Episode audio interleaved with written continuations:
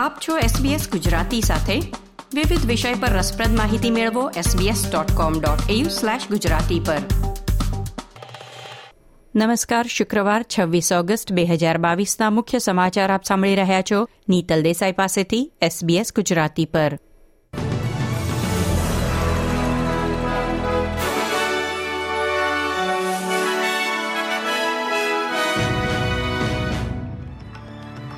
આજના મુખ્ય સમાચાર. ઓસ્ટ્રેલિયા આવી પહોંચેલા શરણાર્થીઓને સ્થાનિક સમુદાયો સ્પોન્સર કરી શકશે. રોબોડેટ રોયલ કમિશન તપાસમાં ભૂતપૂર્વ વડાપ્રધાન સ્કોટ મોરિસનની હાજરીની માંગણી. ટેનિસ ડબલ્સમાં જોડી બનાવી રમતા ઓસ્ટ્રેલિયન ખેલાડીઓ પ્રથમ વખત એકબીજાની સામસામે રમશે.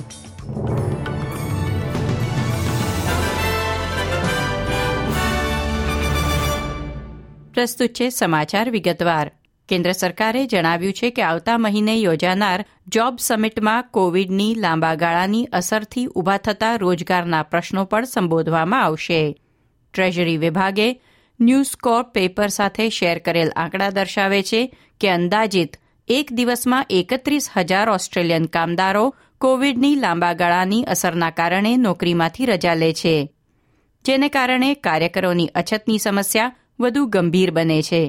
ખજાનચી જીમ ચામઝે કહ્યું છે કે બીમારીમાંથી પસાર થયેલા લોકો કોવિડ ટેસ્ટ નેગેટિવ આવ્યા પછી પણ સો ટકા દિવસો કામ પર પાછા ફરી શકતા નથી. કોવિડના અન્ય સમાચારોમાં પાંચમી સપ્ટેમ્બરથી બારથી સત્તર વર્ષના કિશોરો પ્રોટીન આધારિત નોવાવેક્સ કોવિડ નાઇન્ટીન રસી મેળવી શકશે અને પાંચ વર્ષથી ઓછી વયના બાળકો માટે મોડેનાની સ્પાઇકવેક્સ રસી પણ પાંચમી સપ્ટેમ્બરથી આપવામાં આવશે.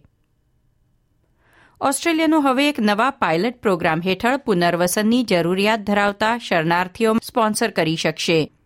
આજે રાત્રે સિડની એરપોર્ટ પર ઉતરી રહેલા શરણાર્થીઓના પ્રથમ જૂથને પાયલટ રીસેટલમેન્ટ પ્રોગ્રામ અંતર્ગત સ્થાનિક સમુદાય જૂથો ઓસ્ટ્રેલિયામાં સ્થાયી થવા માટે ટેકો અને માર્ગદર્શન પૂરું પાડશે. આ યોજના ઓગણીસો ઇઠ્યોતેરમાં શરૂ કરાયેલ સફળ કેનેડિયન નીતિ પર આધારિત છે, જેમાં છેલ્લા ચાળીસ વર્ષમાં ત્રણ લાખ પચીસ હજારથી વધુ શરણાર્થીઓને કેનેડામાં સ્થાયી થવામાં મદદ મળી છે. ઓસ્ટ્રેલિયાના મૂળ નિવાસીઓના પ્રતિનિધિઓએ આજે એડલેડ ખાતે સરકારી અધિકારીઓ સાથે આ વર્ષની પ્રથમ બેઠકમાં ભાગ લીધો છે.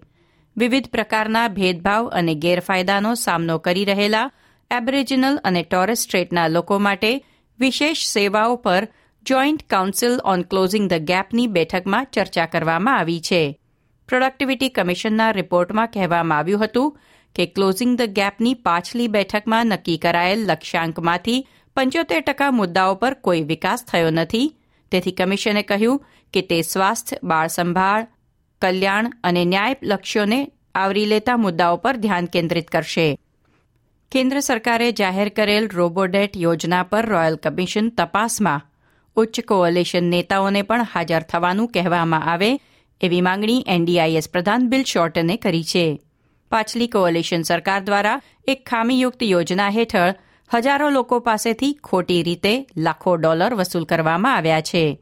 તેની તપાસ માટે ભૂતપૂર્વ વડાપ્રધાન સ્કોટ મોરિસન પાસેથી ખુલાસો મેળવવા તેમને પણ તપાસ સમિતિ સમક્ષ હાજર થવાનું કહેવામાં આવે તેવી માંગણી કેટલાક લેબર પ્રધાનોએ કરી છે. વિપક્ષ નેતા પીટર ડટને તપાસને બિનજરૂરી અને રાજકીય બદલો ગણાવી છે. એનડીઆઈએસ પ્રધાન બિલ શોર્ટને કહ્યું કે પાછલી સરકારે સાડા ચાર વર્ષ સુધી એક ગેરકાયદેસર યોજનાનો બચાવ કર્યો છે. ઊર્જા પુરવઠો સુરક્ષિત કરવા, ભાવિ પ્રોજેક્ટ્સ માટે વિક્ટોરિયા, નોર્ધન ટેરેટરી અને વેસ્ટર્ન ઓસ્ટ્રેલિયાના દરિયાકાંઠે દસ સ્થળો પર સમુદ્રમાં તેલ અને ગેસ સંશોધન પર પરવાનગી આપવામાં આવશે.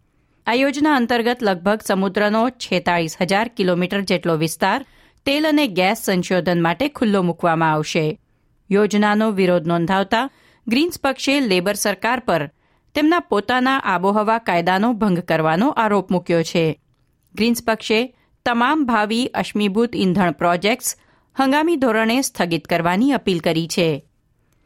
યુએસ ઓપનના પ્રથમ રાઉન્ડમાં ઓસ્ટ્રેલિયાના બે ખેલાડીઓ નિક કિરિયોસ અને થાનાસી કોકિનાકસ સામસામે રમશે. ડબલ્સમાં સાથે રમી ત્રણ ચેમ્પિયનશીપ જીતનાર કિરિયોસ અને કોકિનાકિસ પહેલીવાર એકબીજાની સામે રમવાના છે. નાણાં વિષયક સમાચારોમાં આજે એક ઓસ્ટ્રેલિયન ડોલરની કિંમત છે પંચાવન રૂપિયા અને અડસઠ પૈસા અને અમેરિકી ચલણમાં ઓગણસિત્તેર અમેરિકી સેન્ટ. આ સાથે આજના સમાચાર સમાપ્ત થયા. આ પ્રકારની વધુ માહિતી મેળવવા માંગો છો? અમને સાંભળી શકશો Apple podcast Google podcast Spotify કે જ્યાં પણ તમે તમારા પોડકાસ્ટ મેળવતા હોવ.